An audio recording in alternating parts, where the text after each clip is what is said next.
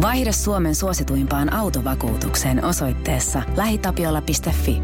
Voit voittaa samalla vuoden bensat. Palvelun tarjoajat, LähiTapiolan vahinko ja alueyhtiöt. LähiTapiola. Samalla puolella. Cafe Ole. Kahvihetkiä maailmalla. Moikka Lilli. Heippa Hellu. Kun sä olit Ranskassa, asuitte vielä, niin mä muistan, että sä kannoit kaikenlaista härpäkettä kouluun ja sun piti viedä sinne jotain, siis lasten kouluun jotain välipaloja piti kantaa sinne ja kaikkea muuta, eikö vaan? Mm, kyllä. Miltä se tuntui? No se tuntui, en mä tiedä. Kai se jotenkin tämmöisen suomalaiselle ihmiselle se tuntui, että se oli viedä, mitä se nyt olikaan, tiettynä aikoina parin kuukauden välein piti viedä semmoinen niin kuin kassikaupalla kamaa, että koko viikon ajan siis piti suorittaa nämä koko luokan evät niin kuin yhden vanhempain toimesta, niin meiltähän aina se unohtui, että opettaja yleensä soitti siinä vaiheessa, kun mä olin kääntänyt kannallani portilta, että missä nämä 28 banaania ja 28 jogurttia on. Ja siinä vaiheessa sitten tukkaputkalla kauppaa ja raijasin ostoskärryinä sinne koulun portille. Se ei ollut sulle että, semmoinen sydämen asia niin sanotusti. Ei selvästi. se kyllä oikein, joo, ei se kyllä oikein. Mites tota, sä oot tehnyt kyllä ihan samaa siellä, etkö no, ookin? No ei meille, meidän koulussa ei tarvinnut tehdä ollenkaan. Ei mm. ole. Ei miten, ole. miten, oot sä tehnyt sitten jotain muun kaltaista vapaaehtois? Siis mä oon miettinyt, että mä oon jotenkin vähän luikkinut myöskin noissa koulujutuissa, että kun täällähän on aika aktiiviset koulussa, kaikki tämmöiset vanhempainjärjestöt mm. ja muut, niin en mä oikein niissäkään ollut mukana. Että mä oon kyllä nä- tässä mielessä ollut vähän kehno kehno, niin kuin, mm. että olen vapaaehtoistyötä tehnyt niin kuin muissa omissa punaisilla ristillä ja tolla tavalla, mutta en ole niin kuin mm. näissä kouluasioissa, että me juteltiin tänään Hannan kanssa, joka asuu, asuu Piilaaksossa ja puheeksi tuli siis tosiaan kaikki tämä vanhempien tekemä vapaaehtoistyö ja lahjoitukset ja muut, jotka liittyy niin kuin oleellisena osana amerikkalaiseen koulunkäyntiin. Joo ja, se on, joo, ja se on mun mielestä todella jännä huomata, että se oikeasti liittyy siihen ja se homma ei pyörisi ilman sitä, koska musta tuntuu, että mulla ja varmaan monella muullakin on ollut käsitys tästä jenkkisysteemin vapaaehtoistyöstä, että sinne mennään niin kuin killottamaan sädekehää ja sitä tehdään vaan niin kuin näyttääkseen muille, että, että osallistuu johonkin toimintaan tai pitää mielen virkeänä, mutta ihan oikeasti se ei ihan näin, näinkään ole. Ei siitä ei ole oikeastaan kyse ollenkaan, vaan, vaan niin mm. niin kuin, että se on, kuuluu vaan niin kuin oleellisesti jokaisen mm. ihmisen niin kuin eräänlaisiin velvollisuuksiin ehkä. Kyllä. Mm. Ja, ja sen lisäksi tietysti puhuttiin myös siitä, että miltä tuntuu olla äiti ja omasta työstä pitävä äiti siellä päin maailmaa, missä monet koulutetut äiditkin tai naiset jäävät siis lasten tultua kotiin. kotiin. Ja miten semmoisessa ympäristössä suomalainen uranainen oikein pärjää. Siitäkin puhuttiin. Mm. Joo, sukelletaan piilaaksoon hetkeksi. No niin, tällä kertaa me soitellaan siis tosi kauas. Piilaaksoon itse asiassa. Sinne ei ollakaan ennen tämän podcastin puitteissa soiteltu ja puhelimen päässä on Hanna. Hei Hanna. Moi. Hei Hanna. Moi moi. Mites kauan sä oot Hanna asunut siellä päin maailmaa? No me tultiin tänne vuoden 2014 alkupuolella, eli mitäs me nyt ollaan täällä oltu, reilut neljä vuotta. Okei, mikä, mikä sai teidät lähtemään Amerikkaan? No me lähdettiin tänne mun miehen työn takia, niin kuin tietysti aika monet tulee jomankumman puolison työn perässä. Kuitenkin sulla oli ura, oma ura voimakkaassa nousukiidossa Suomessa. Miltä, miltä susta tuntui lähteä silloin? No eihän se luopuminen siitä omasta tekemisestä mitenkään helppo ollut, mutta toisaalta musta se oli niin kuin mahtava mahdollisuus ja me oltiin monta kertaa puhuttu, että jos joskus tulisi tilaisuus muuttaa ulkomaille, niin me, me molemmat oltiin siitä niin kuin kiinnostuneita ja vähän sellaisia mahdollisuuksia kärkytty joskus aikaisemminkin. Ja sitten kun sellainen tuli kohdalle, niin sitten toisaalta tietysti tuntui siltä, että niitä tilaisuuksia ei välttämättä tule hirveän montaa. Että sitten kun on hyvä sauma lähteä, niin, niin miksei pystyt ottaa sun omaa työtä mukaan tai oliko sulla kenties jotain viritteillä? Meidän lähtemistä varmaan helpotti tosi paljon se, että kun me lähettiin, mä toimin Aalto-yliopiston viestintäjohtajana ja mulle oli kyllä aivan mahtava, äh, mahtava kokemus siitä, että miten hienosti siellä otettiin vastaan se meidän muutto ulkomaille. Mä sain kahden vuoden opintovapaan ja me sovittiin, että mä voin palata takaisin samoihin tehtäviin johtoryhmän jäseneksi ja täytyy niin kuin nostaa hattua kyllä Aalto-yliopiston silloiselle rehtorille Tuula Teerille, joka, joka mun mielestä niin kuin tosi hienosti tuki siinä päätöksessä lähteä ulkomaille. Ja tietysti sitten tämä opintovapaakuvio teki sen lähtemisen varmaan meidän koko perheelle vähän helpommaksi, koska sitten tiesi, että jos me halutaan palata. Ja itse asiassa alkuun meillä oli vahva ajatus, että me palataan kahden vuoden jälkeen. Me oltiin aivan varmoja, että me palataan sen kahden vuoden jälkeen takaisin. Niin, niin tavallaan mulla oli turvallinen tilanne lähteä ja sitten mun oli tarkoitus jäädä opintovapaalle ja ruveta tekemään väitöskirjaa sitten, kun me, tota, sit, kun me asutaan Amerikassa. No mitä sitten kävi? Ja niin mä rupesinkin. Mut mikä, mä kysyn ensin, ensin kohta palataan tuohon sun väitöskirjaan, mutta mitä sitten kävi? Sä oot yhä siellä, siis kaksi vuotta meni ja oli ja meni. Kaksi vuotta oli ja meni ja nyt mä en enää uskalla sanoa mitään, kun ihmiset kysyy, että mitkä teidän tulevaisuuden suunnitelmat on, kun musta tuntuu, että niitä on ollut tässä matkan varrella aika monenlaisia ja ja ne aina vaan niin kuin muuttuu ja elää. Ja, ja tota, no kai me sitten viihdyttiin aika hyvin, hyvin kuitenkin ja oli monta syytä, niin kuin miehen töihin liittyviä syitä. Lapset viihtyi kouluissaan hyvin ja, ja niin siinä sitten kävi, että me ei sen kahden vuoden jälkeen kuitenkaan palattu. Kyllä me sitä paljon punnittiin silloin, että se oli ihan relevantti vaihtoehto kyllä. Meillä on niin kuin me ollaan tässä tavallaan tasapainoltu näiden kahden maan väliä, että meillä ei ole sellaista ajatusta, niin kuin, että ehdottomasti jotain, että pikemminkin tässä nyt on sitten aina niin kuin haettu, sitä, haettu sitä hyvää ratkaisua meidän perheelle ja, ja ei se ole mitenkään itsestään selvää ollut, että miten tässä nyt tullaan toimimaan. Mm. Miten sitten tästä päästään asian ytimen, eli tähän väitöskirjaan? Kertoisit sä hieman siitä? Joo, no tosiaan niin kuin, mulle oli tärkeää se, että kun me tullaan tänne, niin mulla olisi myös jotain omaa tekemistä valmiina. Että, että mulle oli tosi tärkeää, että mulle on työlupa. Ja sitten tämän väitöskirjan, mä olin aina haaveillut, että mä voisin joskus tehdä väitöskirjaa, ja nyt mä ajattelin, että tässä on nyt tuhannen taalan paikka sitten saada se tehtyä, koska koska tota, nelilapsisen perheen äitinä, niin mä koin, että ei se niin kuin työn ohella kyllä ihan helposti synny ainakaan sen tyyppisissä tehtävissä, missä mä aikaisemmin sitten Suomessa toimin. Ja tota, tarkoitus oli alun perin tehdä strategia-aiheesta väitöskirjaa, mutta sitten kun mä tulin tänne Piilaaksoon, niin musta tuntuu, että hei, että kyllä mäkin haluan oppia ymmärtää tätä Piilaaksoa. Että mun mies tietysti tapaa paljon asiakkaita ja ihmisiä työnsä puitteissa, mutta että mulle täytyy myös löytyä joku sellainen tapa, että missä mä niin opin ymmärtää tätä sinänsä niin kuin älyttömän mielenkiintoista paikkaa paremmin ja mä rupesin sitten haastattelemaan, haastattelemaan suomalaisia yrittäjiä, jotka on joko kansainvälistänyt bisneksensä Suomesta Piilaaksoon tai sitten perustanut yrityksen täällä Piilaaksossa. Ja siinä yhdistyi mun mielestä semmoista monta, monta kiinnostavaa tekijää, että mua kiinnosti tämä startup-kulttuuri täällä Piilaaksossa, mua kiinnosti suomalaisten organisaatioiden kansainvälistyminen ja se Suomi-näkökulma myöskin, ja sitten tietysti mahdollisuus päästä päästä juttelemaan niin kuin yrittäjien kanssa ja kuunnella heidän tarinoita, jotka usein venyvät aika pitkiksi, että ne haastattelutilanteet oli siitä kivoja, että niissä ihmiset usein sitten kertoi sellaisiakin juttuja, joita välttämättä jossa cocktailkutsuilla nyt ei niin kuin tulisi sitten jaettua, koska kaikki oli tietysti luottamuksellista ja anonyymiä.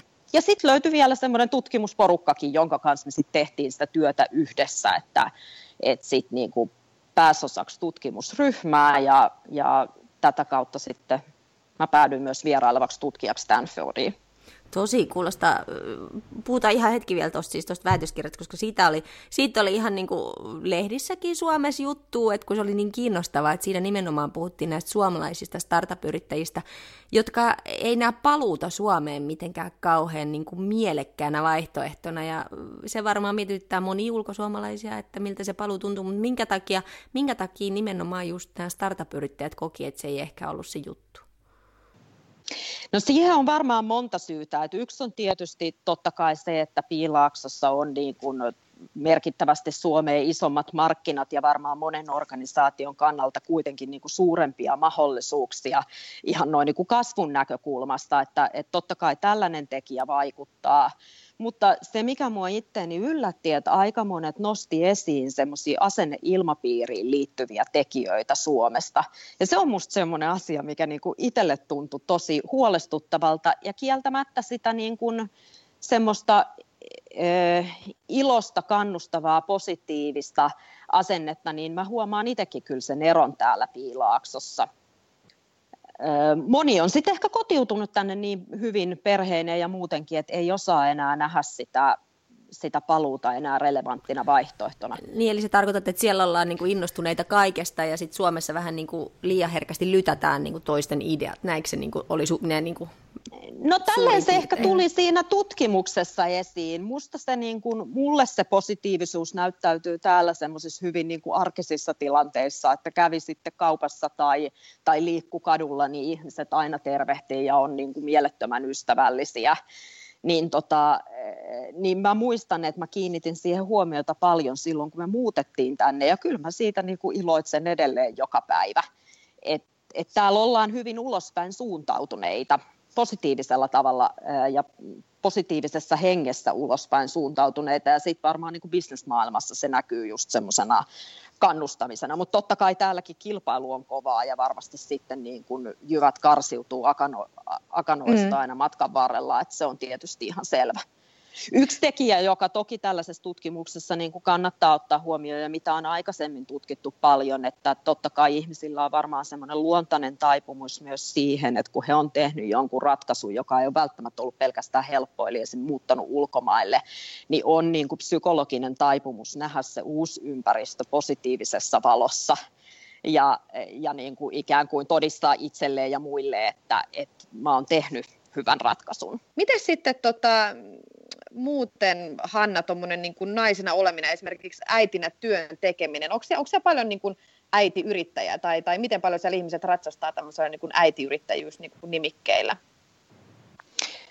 No enpä hirveästi ole tämmöiseen äitiyrittäjyysnimikkeeseen törmännyt, tai ehkä se on sitten aika niin kuin pienimuotoista toimintaa, jos sellaista on, että kyllähän Piilaakso on tosi maskuliininen paikka, ja mä en nyt osaa suoraan tähän niin kuin prosenttilukuun heittää, että paljon täällä yrittäjistä olisi niin kuin miehiä, mutta kyllä valtaosa startup-yrittäjistä on miehiä, ja täällä on ylipäätään aika tyypillistä se, että, että tota, lasten synnyttyä naiset jää kotiin eikä pelkästään suinkaan silleen, että, että, tota, että he olisivat jotenkin niin kuin huonosti koulutettuja tai heille ei olisi mahdollisuuksia toimia työelämässä. Että meillä tuttava piirissä on entisiä investointipankkiireja, Stanfordin lääkäreitä, juristeja, arkkitehtejä, jotka on sitten valinnut valinnut jäädä kotiin ja suomalaisena äitinä se tietysti, äitinä ja naisena, niin se tuntuu jotenkin yllättävältä, kun me ollaan niin totuttu siihen, että naiset käy niin kuin tasa-arvoisesti töissä kanssa.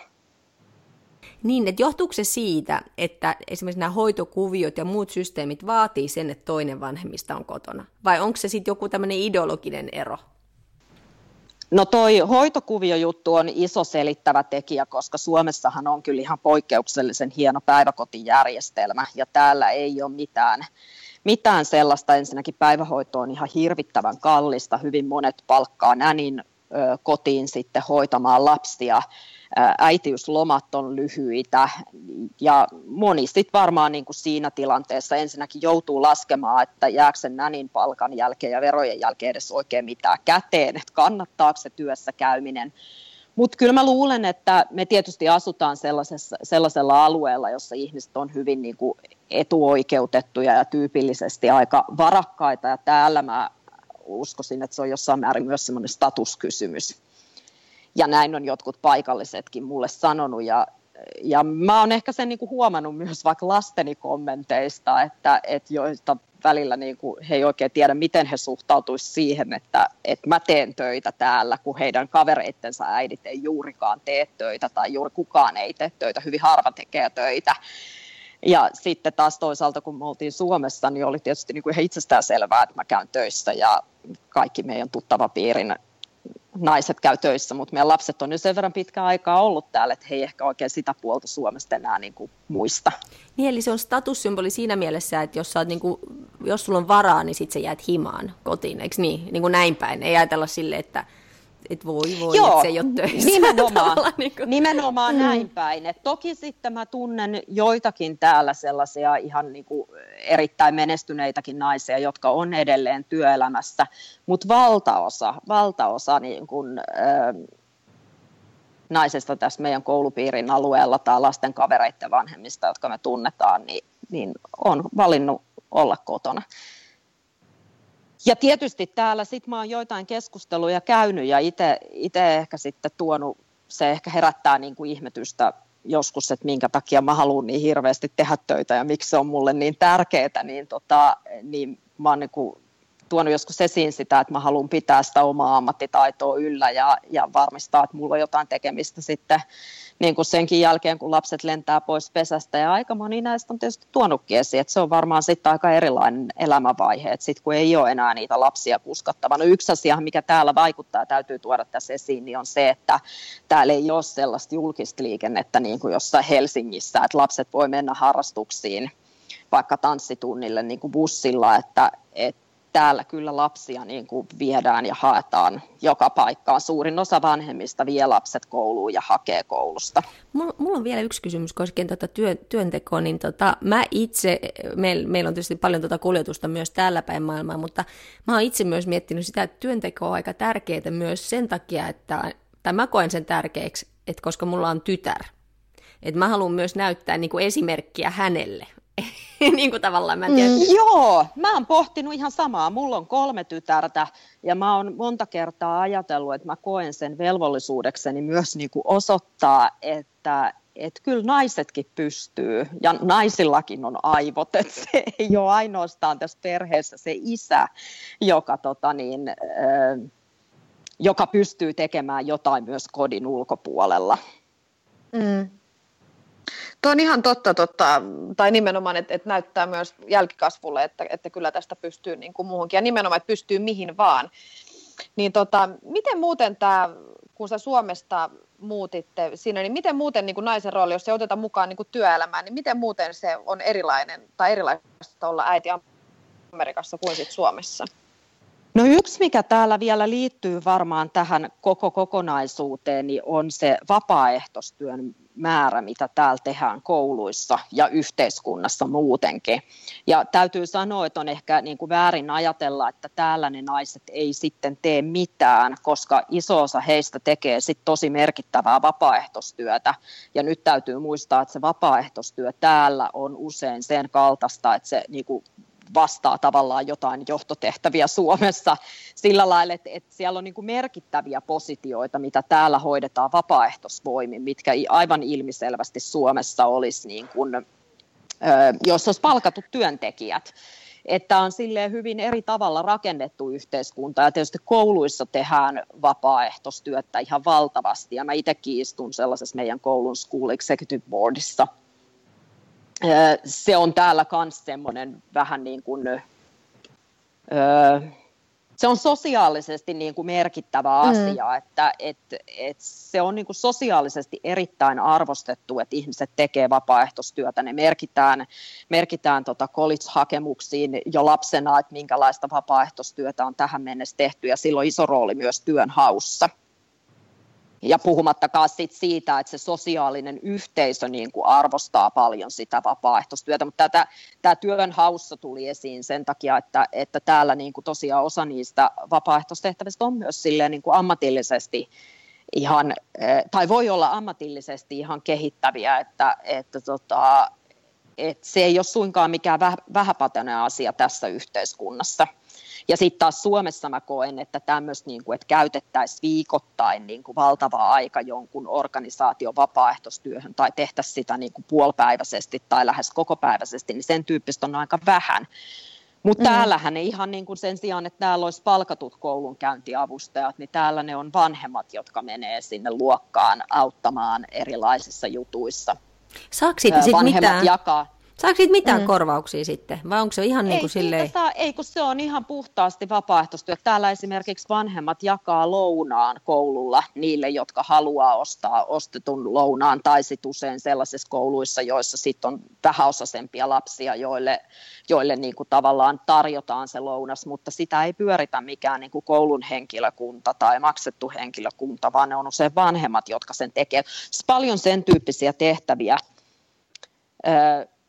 jotka, niin kuin, tota, jotka täällä niin kuin hoidetaan vapaaehtoisvoimin. Meidän, meidän mm. koulupiirin kahdelle koululle tehdään nyt iso investointeja, sinne rakennetaan uudet rahoitu, tai rakennukset ja, ja se rahoitus on kerätty niin kuin tältä yhteisöltä ja, ja sielläkin executive boardissa, niin, niin ne on niin kuin vanhempia pääasiassa, jotka mm. siellä on. Sillä niillä vapaaehtoistöillä ei paljon kerrytetä eläkettä, mikä aina suomalaisia mietityttää ja näin, niin tota, mutta ilmeisesti siitä on sitten jotain, tietysti sit varmasti hyvää mieltä itselle, mutta ja tietysti sitten ehkä niinku just tätä sosiaalista hyväksyntää sillä sitten Mutta se on varmaan vähän samantyyppinen asia täällä, kuin että Suomessa ajatellaan, että joku päättäisi, että mä en maksa veroja.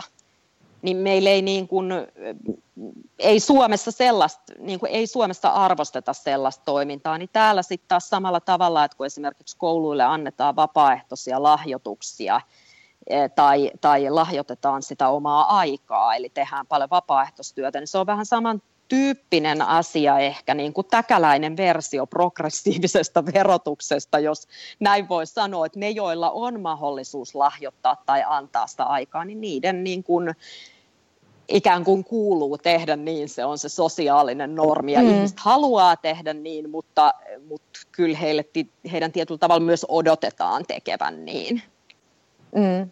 Niin mä mietin kanssa, että onko se semmoista niin kuin oman sädekehän kiilottamista, että mennään mukaan tämmöiseen koulun toimintaan ja tehdään niin kuin itsensä tyköksi, mutta toisaalta jos se on jonkun tehtävä anyway, mm, niin, niin tota, mm. Joo, se on jonkun tehtävä anyway ja tietysti kaikki varmaan niin kuin ajattelee, että he kantaa sitä vastuuta sit niin kuin mm. ainakin jossain vaiheessa ja joka vuosi jollain tavalla. Et se on minusta hyvin mielenkiintoinen semmoinen yhteiskunnallinen ero, jota, niin kuin, jota osittain sen takia mäkin olen mennyt sinne School Executive Boardiin istumaan tietysti niin kuin oppiakseni tästäkin puolesta jotain lisää, jossa asiassa sit meidän yhteiskunta toimii hyvin, eri tavalla. Mm, mm. No miten sitten, hei, kun sä oot niitä startup-yrittäjiä siellä haastatellut ja heitä nyt tunnet, niin, ja nyt kun tästä naiseudesta ja äitiydestä puhutaan, niin vähän tuota äitiyrittäjyyttä jo kuopastiinkin, mutta onko naisia siellä, suomalaisia naisia, suomalaisia naisyrittäjiä tulossa, tai onko siellä niitä? Täällä ei taida olla kuin yksi suomalainen naistoimitusjohtaja, Singlinkin Ulla Engeström, että kyllä heitä aika vähän on. Saisi tulla enemmän. Saisi tulla enemmän. Mä oon aivan samaa mieltä.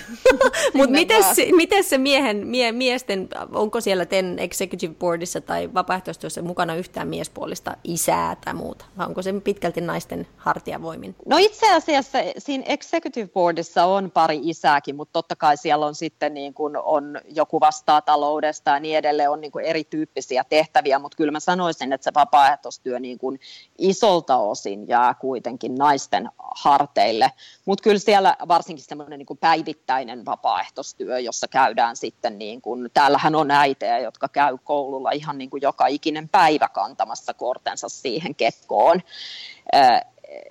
niin tota, on tietysti niin kuin erilaisia rooleja, että joillain on enemmän vastuuta luokkahuoneessa ja toiset sitten taas niin kuin, hoitaa vaikka, vaikka tota, investointihankkeiden taloudenpitoa tai jotain tämmöistä, että et on niin kuin, on erilaisia rooleja, mihin voi tarttua, mutta, mutta joo, kyllähän se niin kuin naisten harteilla suurimmalta osin on, koska mm. ne tyy- hyvin tyypillisesti on tässä maskuliinisessa ympäristössä naisia, jotka on kotona. Ja täytyy sanoa, että mitä tässä nyt on niin kuin itse neljän vuoden aikana lähialueella pyörinyt. Meillä nyt ei enää ole semmoisia ihan niin kuin puistoikäisiä lapsia, mutta niin kuin, eipä juuri kyllä kotiisiin törmää, tai sitten jos törmää, niin käykin ilmi, että ne on jotain pohjoismaisia ekspatteja niin, lomalla. Tai, niin. tai että et semmoinen, että näkisi niin kuin paikallisia kotiisiä, niin on vähemmän. Mutta toki aina joskus se tulee eteen sitten joku startup-miljonääri, miljardööri, joka on sitten niin kuin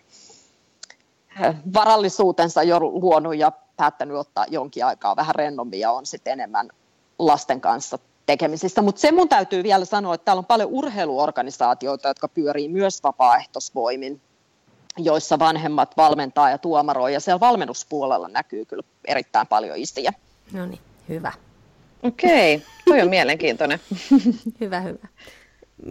Mites Hanna, näetkö sä paluun jossain vaiheessa Suomeen, kun sanoit, että sä et uskalla niin kuin sanoa niin juuta tai ei, eitä, mutta onko ikävä? Onko ikävä joskus? Tekeekö kuitenkin mieli joskus niin kuin palata?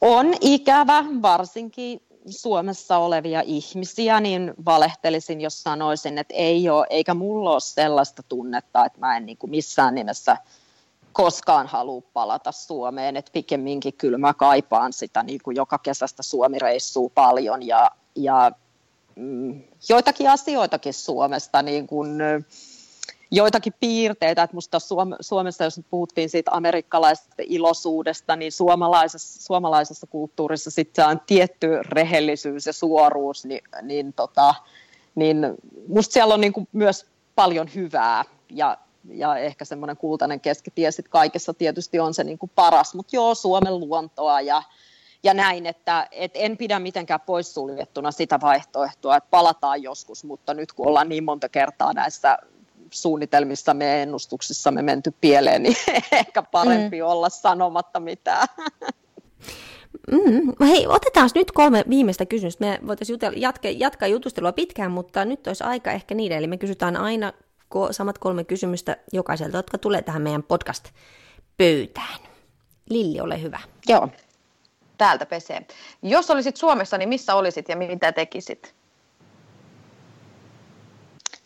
Olisin varmaan Helsingissä ja tähän aikaan varmaan olisin kohta laittautumassa iltapuulle, eli, eli kotona, mutta jos, jos tarkoitat sitä, että jos olisin töissä siellä, niin enpä osaa vastata tuohon kysymykseen. Mä luulen, että jos mä olisin jäänyt Suomeen, niin mä varmaan tekisin aika samankaltaisia hommia kuin missä mä satuin olemaan. Jos mä nyt palaisin Suomeen, niin on mahdollista, että mä tekisin jotain ihan erilaistakin. Mm. Mitä ihmiset luulevat, että sun elämä on nyt? No onpa vaikea kysymys. Öö, on niin vaikea asettua toisten pään sisään. En mä osaa kuule nyt tuohon vastata. En mä tiedä, ne varmaan ajattelee, että Kaliforniassa on niin kuin lepposaa ja aurinkoisia päiviä, mutta samalla tavalla semmoista niin kuin arkista ja kiireistä työntekoa se on sitten kuitenkin täälläkin. Mm. Viimeinen kysymys, oletko onnellinen? Olen. Hmm. Kiitos Hanna.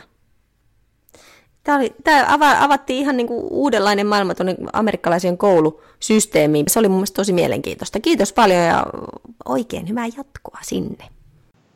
Kiitos. Kiitos Hanna. Ammattilaisemme auttavat ennakoimaan yrityksesi kyberriskejä, jotta sinä voisit välttää ne. Tutustu kybervakuutukseen osoitteessa lähitapiola.fi. Palvelun tarjoajat, LähiTapiolan vahinko- ja alueyhtiöt. LähiTapiola. Samalla puolella.